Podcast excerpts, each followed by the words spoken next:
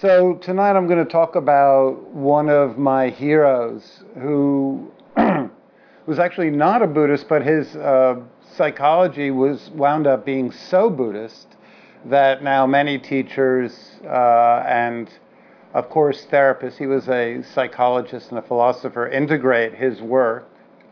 He was a man who preceded Jon Kabat-Zinn, who in the 1970s created mindfulness-based stress reduction. His name was uh, Eugene Gendlin, and he was born in Vienna in the 1930s and escaped the Nazis. His family was Jewish on the last boat out of Austria. And he wound up uh, living mostly in New York. And uh, so I'll talk about uh, his practice focusing, which has enormous overlaps with Buddhist mindfulness and and uh, self therapy practices in general. And you can see if you like the method, method that he proposed or not. And uh, so I'm going to start out with a little bit of though uh, background.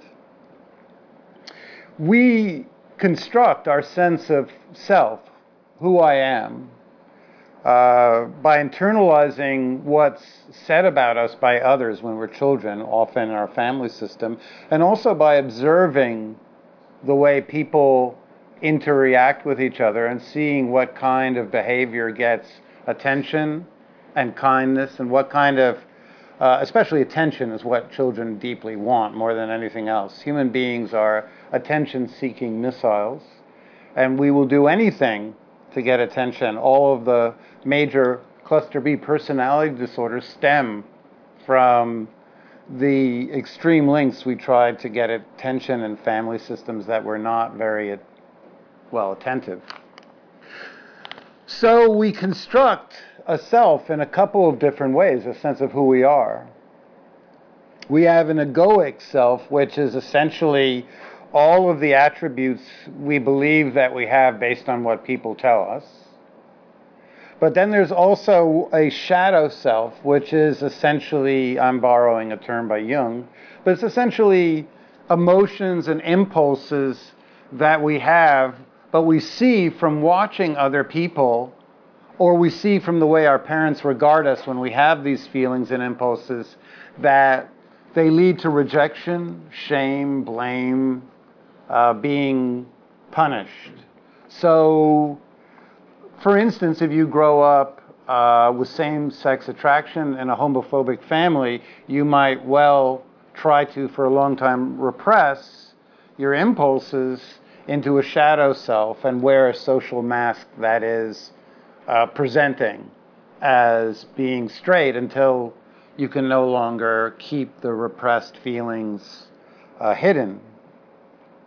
So again, we have this egoic self, which is all the attributes that we have told we have that are not scary. And then we also carry a shadow self comprised of other feelings and emotions that we have, but those which we believe will lead to rejection. Um, so in my family, uh, being creative, being funny, I was actually rewarded for talking, being funny with my parents, even giving my them a hard time. But any feeling of uh, discontent or uh, dissatisfaction was met with a great deal of shaming and guilting because they were immigrants. My mother was Jewish and dirt poor when she re- when she was a child, and so uh, expressing any form of discontent led to immediate um, negative uh, reception. And so, as an adult, it's still difficult for me when people try to apologize for things they've done that weren't skillful. It's difficult for me to even acknowledge at times because I was trained you immediately accept uh, apologies and you never show any sign of uh, discontent or disapproval or dissatisfaction. We have a third self, which is not based at all on anything that's inherent. It's a set of attributes that we see from our observation of others leads always to approval and recognition, and that's what Freud called the superego or the ideal self. And we all carry around the story that if only I were always confident, always relaxed, always, you know, uh, uh, funny, if I never got nervous, if I never felt social anxiety, then it would be great. So, the social mask that we put on before each other and wear through our jobs, and when we go to a wedding and a, a social gathering, we put on the social mask, which is largely cons- constructed of the um, ideal self. We act as if we are confident, even though we might not feel confident or relaxed. And we also present some of the parts of ourselves from the egoic self that we believe are somewhat acceptable. Like we can talk about nerdy things. People, for some reason, like to talk about how the drive was. I've never understood that. I've never in my life. How was the drive up? Who the fuck cares? it's the most boring.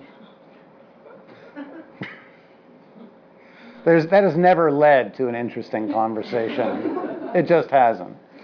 Um, unless you were hijacked, right? Maybe you, you were kidnapped or hijacked, then you've got a, a story that might raise an eyebrow. Our stressful situations in life tend to, however, trigger impulses from the repressed shadow self because very often what's stuck down there are survival impulses that as children worked but as adults got a lot of shame or even as children got shame in my case some children under stress just tune out dissociate just check out, put their hands over their eyes. I got really nervous and anxious and just tried to cling. and so, so uh, under stressful conditions, that anxiety can come out. I don't find it in myself very attractive, but I've learned that I've had to acknowledge it because it's not going away. Life, you don't get to get rid of your impulses and feelings and emotions. You just have to learn how to hold them and be with them and skillfully use them. So when our felt experience, the stuff that we feel in our body and our emotions contradict our social mask or our ideal self or the thing we want to show other people, guess what we feel? Anybody got a guess? Yep, exactly right. So the feeling of anxiety is the feeling that there's something in me that is contradicting what I want others to believe about me. I want others to think I'm funny. I just said it. I just have. I don't feel funny. I don't. I want other people to think that I'm smart, and the only thing I'm feeling right now is, is overpowered and uh, stuck and whatever. Uh, I want other people to believe that I'm effortless at speaking, but I'm really not. Let me really just uh, acknowledge that. But for a long time, when I started teaching, I tried to at least look like one of those, you know, those sort of like Buddhist teachers or yoga teachers that have this, welcome. I'm so sit, be comfortable, like this demeanor that I've never had in my entire life. I just do not do. I'm a Jew from the Upper West Side and then from the Lower East Side. I don't do that kind of like soothing ease. I would love it if I could, but molecularly, it's biologically impossible for me. I was once at an AA meeting.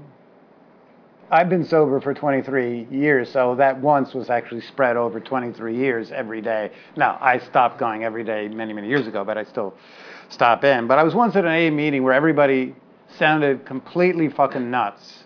And just, I was like, I'm in a fucking insane asylum here that was unlabeled. And I looked at my sponsor and I said, what the fuck is going on here? These people are completely nuts. And he said, yeah, but you didn't see them before they came in. so you didn't see me before I started meditating on a daily basis 22 years ago. It could be worse. so nothing really, well, cognitive therapy, let me say first, cognitive therapy um, tries to lead to some kind of behavioral change and real change by changing, by addressing the way we think about ourselves and narrate our experience. It's a top down therapeutic modality in the sense that uh, very often a cognitive therapist will ask you to label thoughts, ask you to reality test your thoughts. And the idea is if you have a story about who you are that's very uh, negative, if you change the story, then there can be, or if you learn to stay away from the uh, cognitions that lead to stress, then that will lead to lasting change.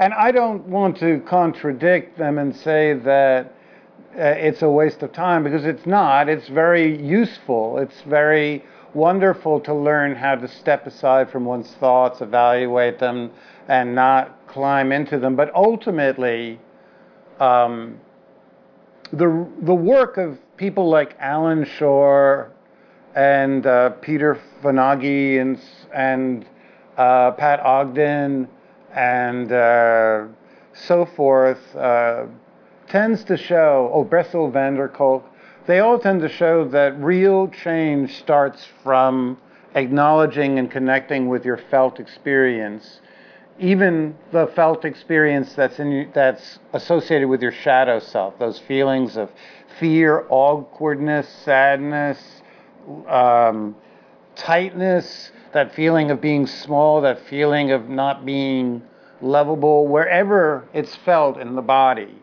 connecting with it because people tend to, and I'm, I'm going to say this twice because I think it's kind of important. People tend to act in accordance with how they feel, not how they think. Again, we act in accordance with how we feel, not how we think.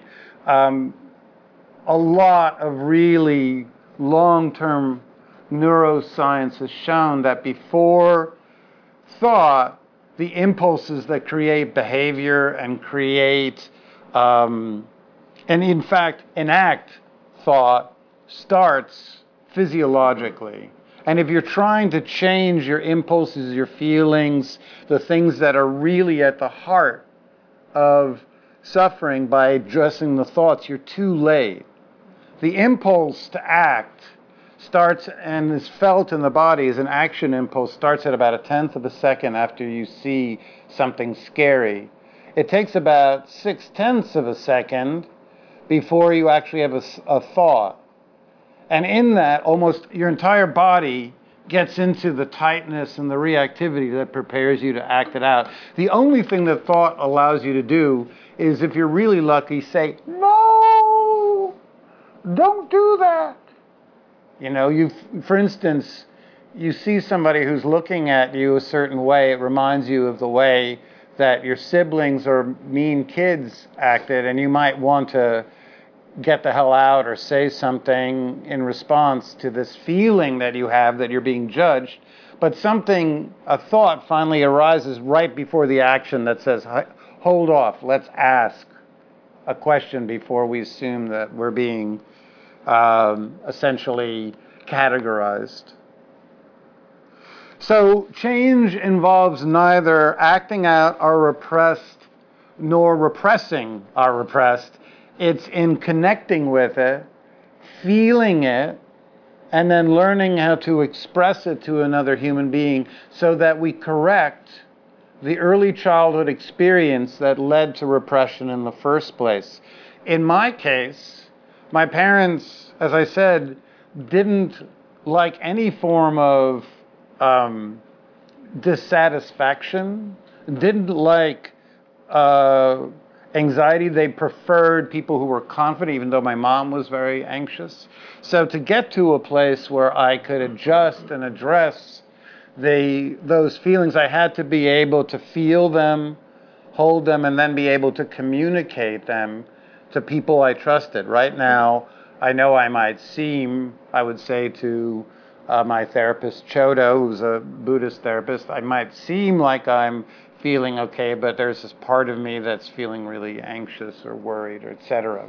And I know that because I feel it in my chest. And he would drum this into me session after session. He'd start with, How do you feel? before allowing me to talk about an experience or talk about a memory. Always, How do you feel in your body?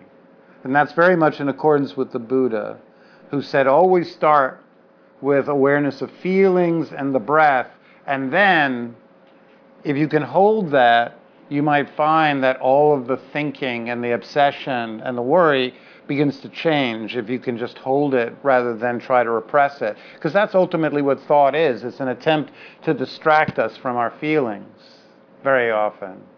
Thought can sometimes be don't do that, it's a bad idea, but very often obsessive thought is the way we repress painful physiological emotions that we don't want to feel sadness, loneliness, you know, grief, whatever. We go into this obsessive thinking. So, this is where Genlin comes in. Uh, he was a trainee under the great Carl Rogers, and in the late 50s and 60s, before uh, mindfulness came about, the mindfulness revolution, I should say, by Jon Kabat-Zinn, his research demonstrated, a decade of research demonstrated that, cl- that clients only were making significant lasting change to the degree that they could access the nonverbal feelings that accompanied the issues that brought them into therapy. To the point, if you go into therapy or if you go into any kind of group, you don't really experience lasting change until you can feel the, the somatic emotions, the tightness, the contraction, the energy, the nervousness, the, th- the lump in the throat, the, the tickling in the back of the neck, all of it. That was the real motor of the discomfort and suffering. So he had a, a um, a certain strategy. Uh, and I'm going to list it to you, and then we're actually going to do it as our meditation. So you actually will learn tonight how to focus. That's what he called it, focusing. He wrote the book, Focusing, in 1978, and it was actually uh, wide, widely bought around the world, not so much in America.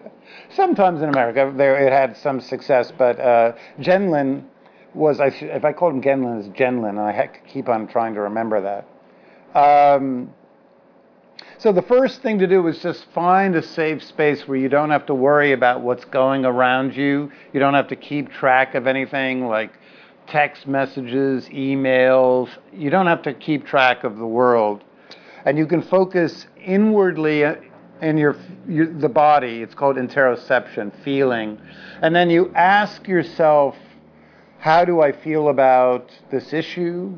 Like uh, changing my job, having to go home to see my family.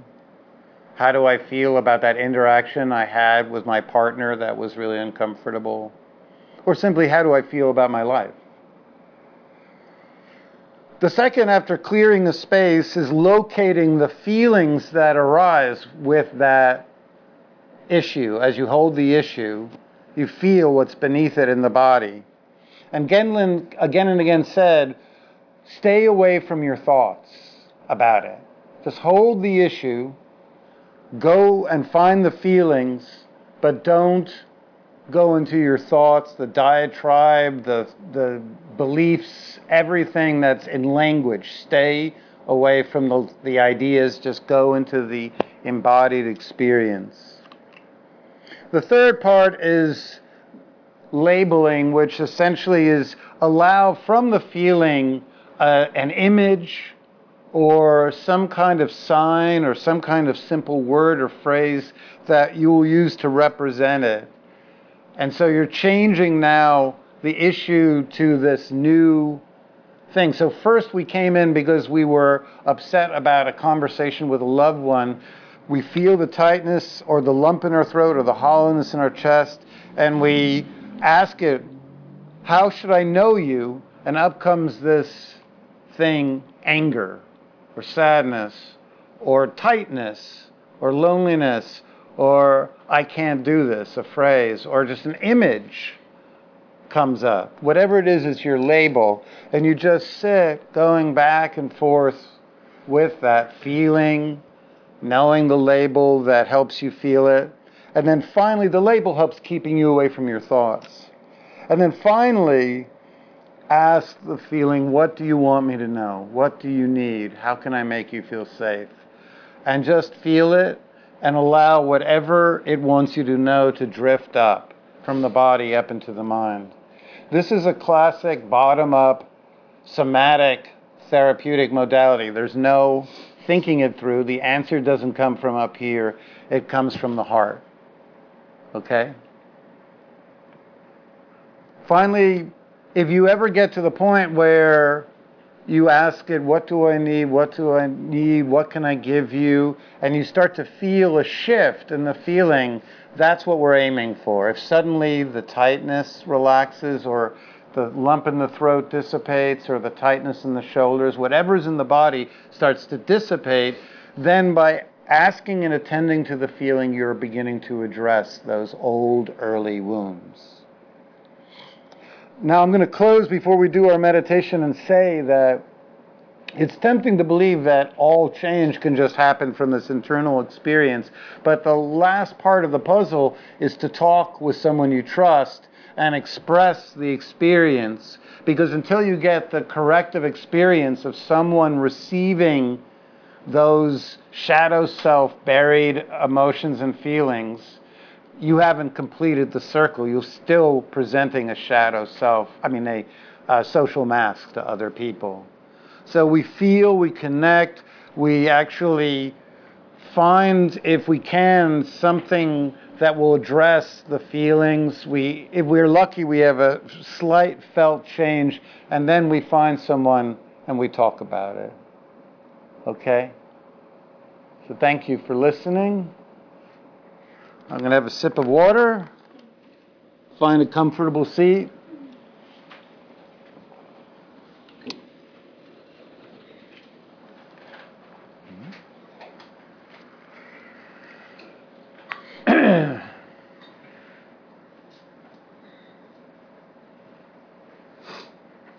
so, closing the eyes or looking at the ground in front of you.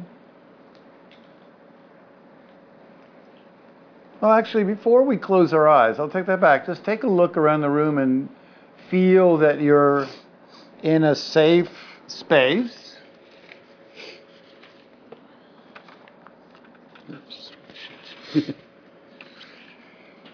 and uh,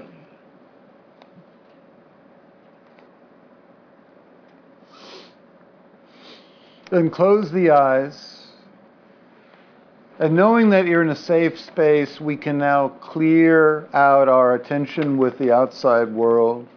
If you need to monitor the outside world, hear the sounds that are of the fan and drifting in from the streets.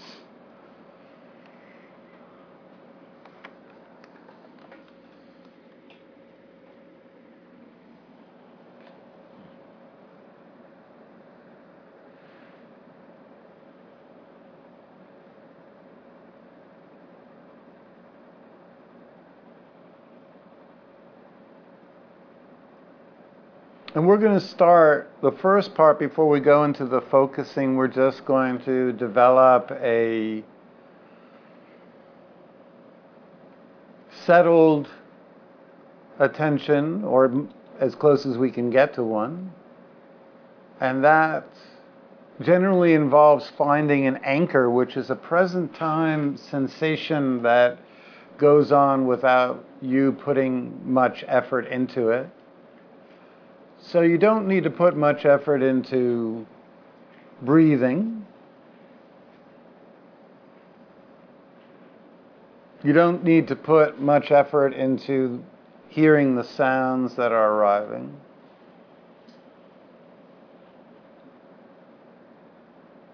You don't need to put much effort into noticing the closed eye visuals that are going on behind the eyelids, not images that you conjure up, just those flickering lights if you have them.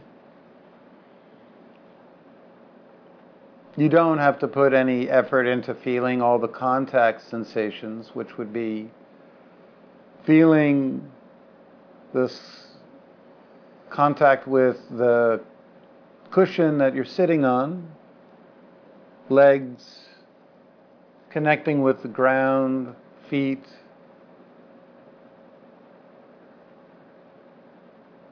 Buttocks connected with the cushion or chair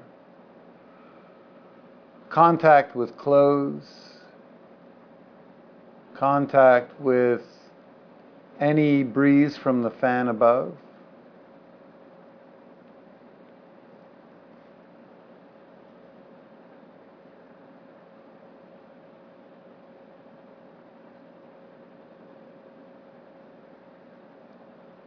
So I'm going to stop now for about 10 minutes and we'll just do this. I'm going to get a refill for my glass of water. But we're going to just sit with whatever sensation you're going to hold in mind. If it's difficult to keep the breath in mind, no worries. You can either count the breaths, one on the in, two on the out, three on the in, four on the out up to whatever number you want and then count back down, but always try to keep the odd numbers on the in-breath and the even numbers on the out-breath. If your mind's really jumpy, you might want to extend the out-breaths. If you're really sleepy, you might want to, at times, open an eye on the in breath, hold it as long as you can before releasing the out breath.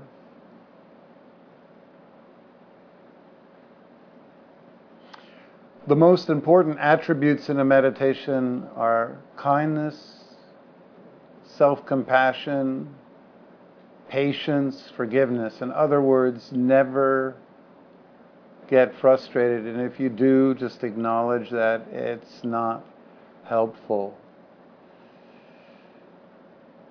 Spiritual practice is not founded on any form of self criticism. So when you drift away from your anchor, just in the most friendly, accepting, compassionate awareness, just gently escort your mind back to your anchor, the breath, contact sensations, sounds lights behind closed eyelids.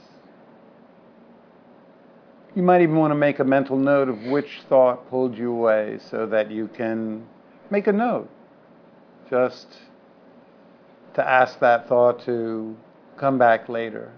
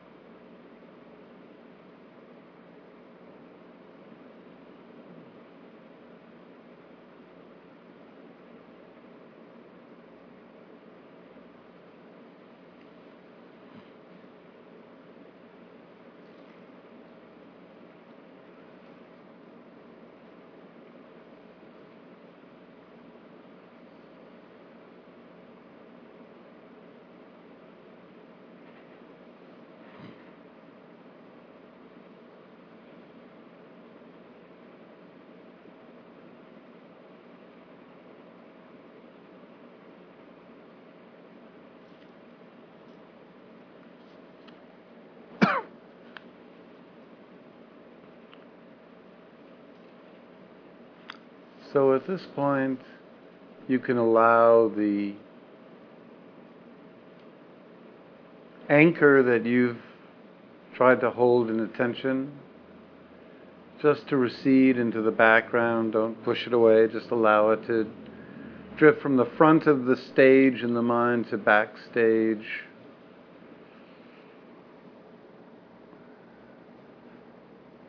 So I'd like you to bring to mind is a thought an issue that's come to mind a couple of times of late or more.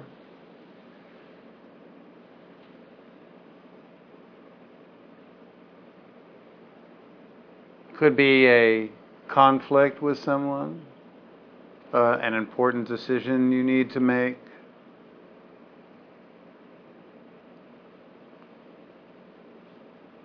It could be concerns about something or frustrations with some quality of your life. Frustrations with someone in your life.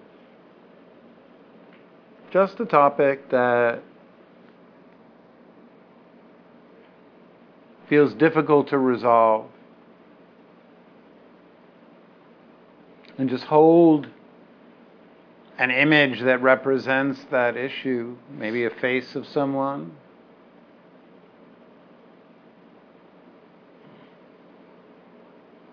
And just ask yourself, how do I feel about this?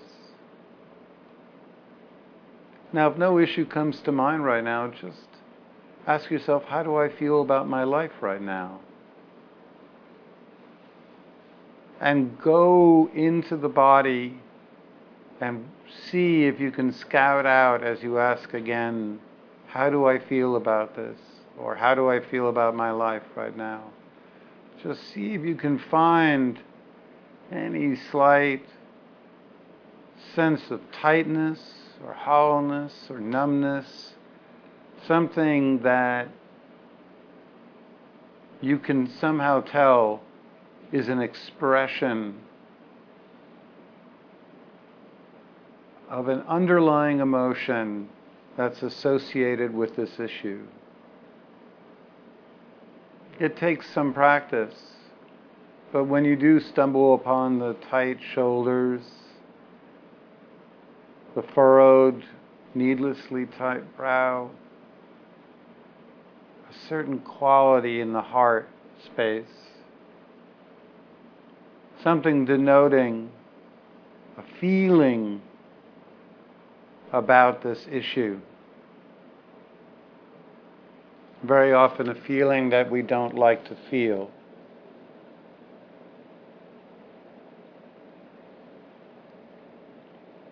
If you have any thoughts that pop up, don't go into them. Just allow them to be there, but focus on feelings in the body, sensations, tightness.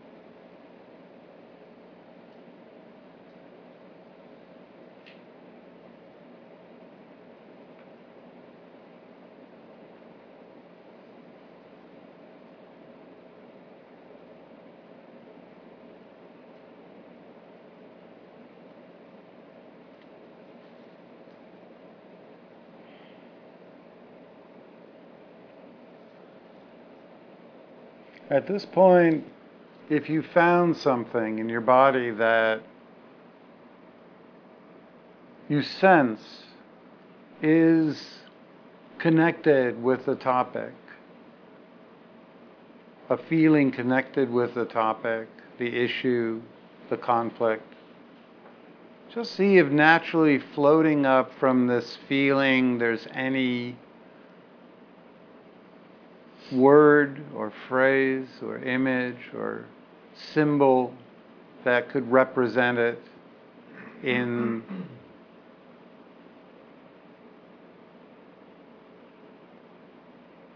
the parts of your mind that are not about feeling the body, that are more about words and ideas. If nothing comes up, no worries.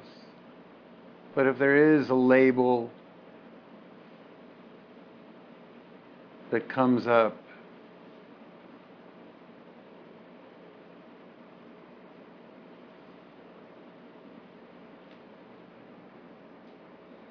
just hold both the feeling and the label and see if you can sense it's a good fit. And if it's not, just see if another label comes up.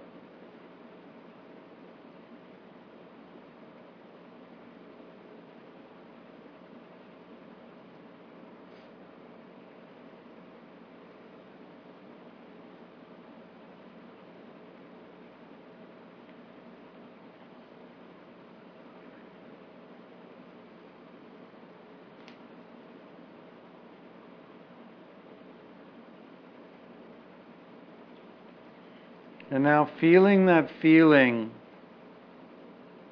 address it with a question. Ask it What can I offer you? What do you need? How can I take care of you? Addressing it the way a concerned parent would address a child that's been trying to get the parent's attention.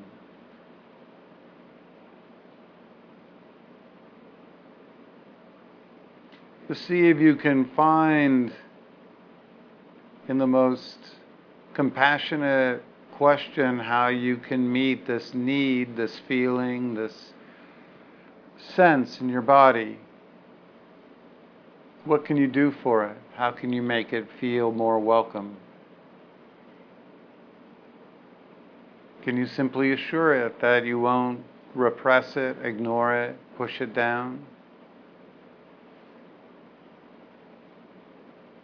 Can I not push down my loneliness, my fear, my disappointment? And as you ask and try out different gifts you could offer this feeling.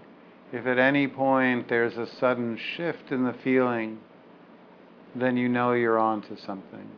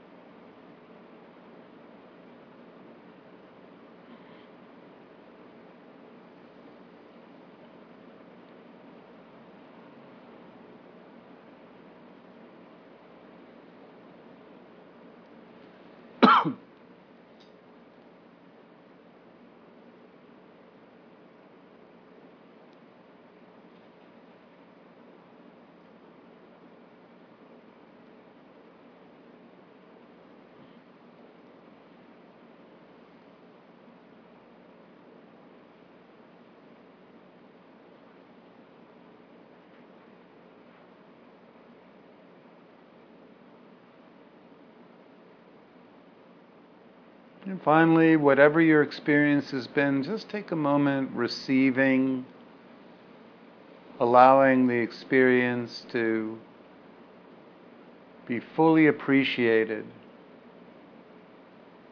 We spend so much of our lives trying to figure out how to act, trying to think it through, trying to come up with a plan.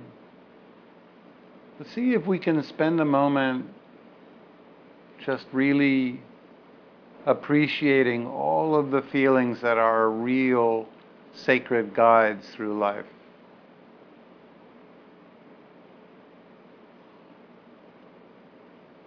The core vehicle, how the emotional mind speaks to us.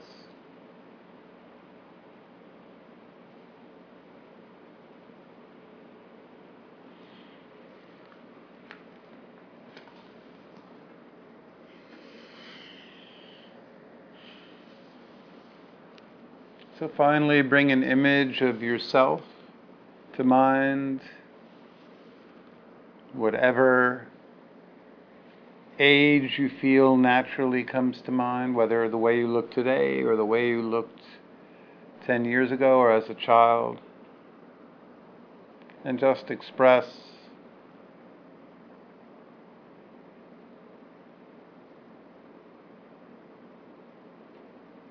some form of kindness to yourself. May you find peace. May I find ease.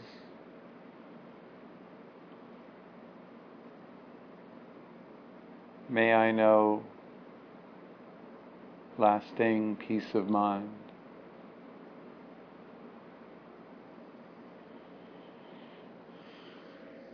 So when you hear the sound of the bowl, the sole encouragement is to take a moment when you just open your eyes halfway, the lids halfway, so that you just look at the ground in front of you, taking in light and color.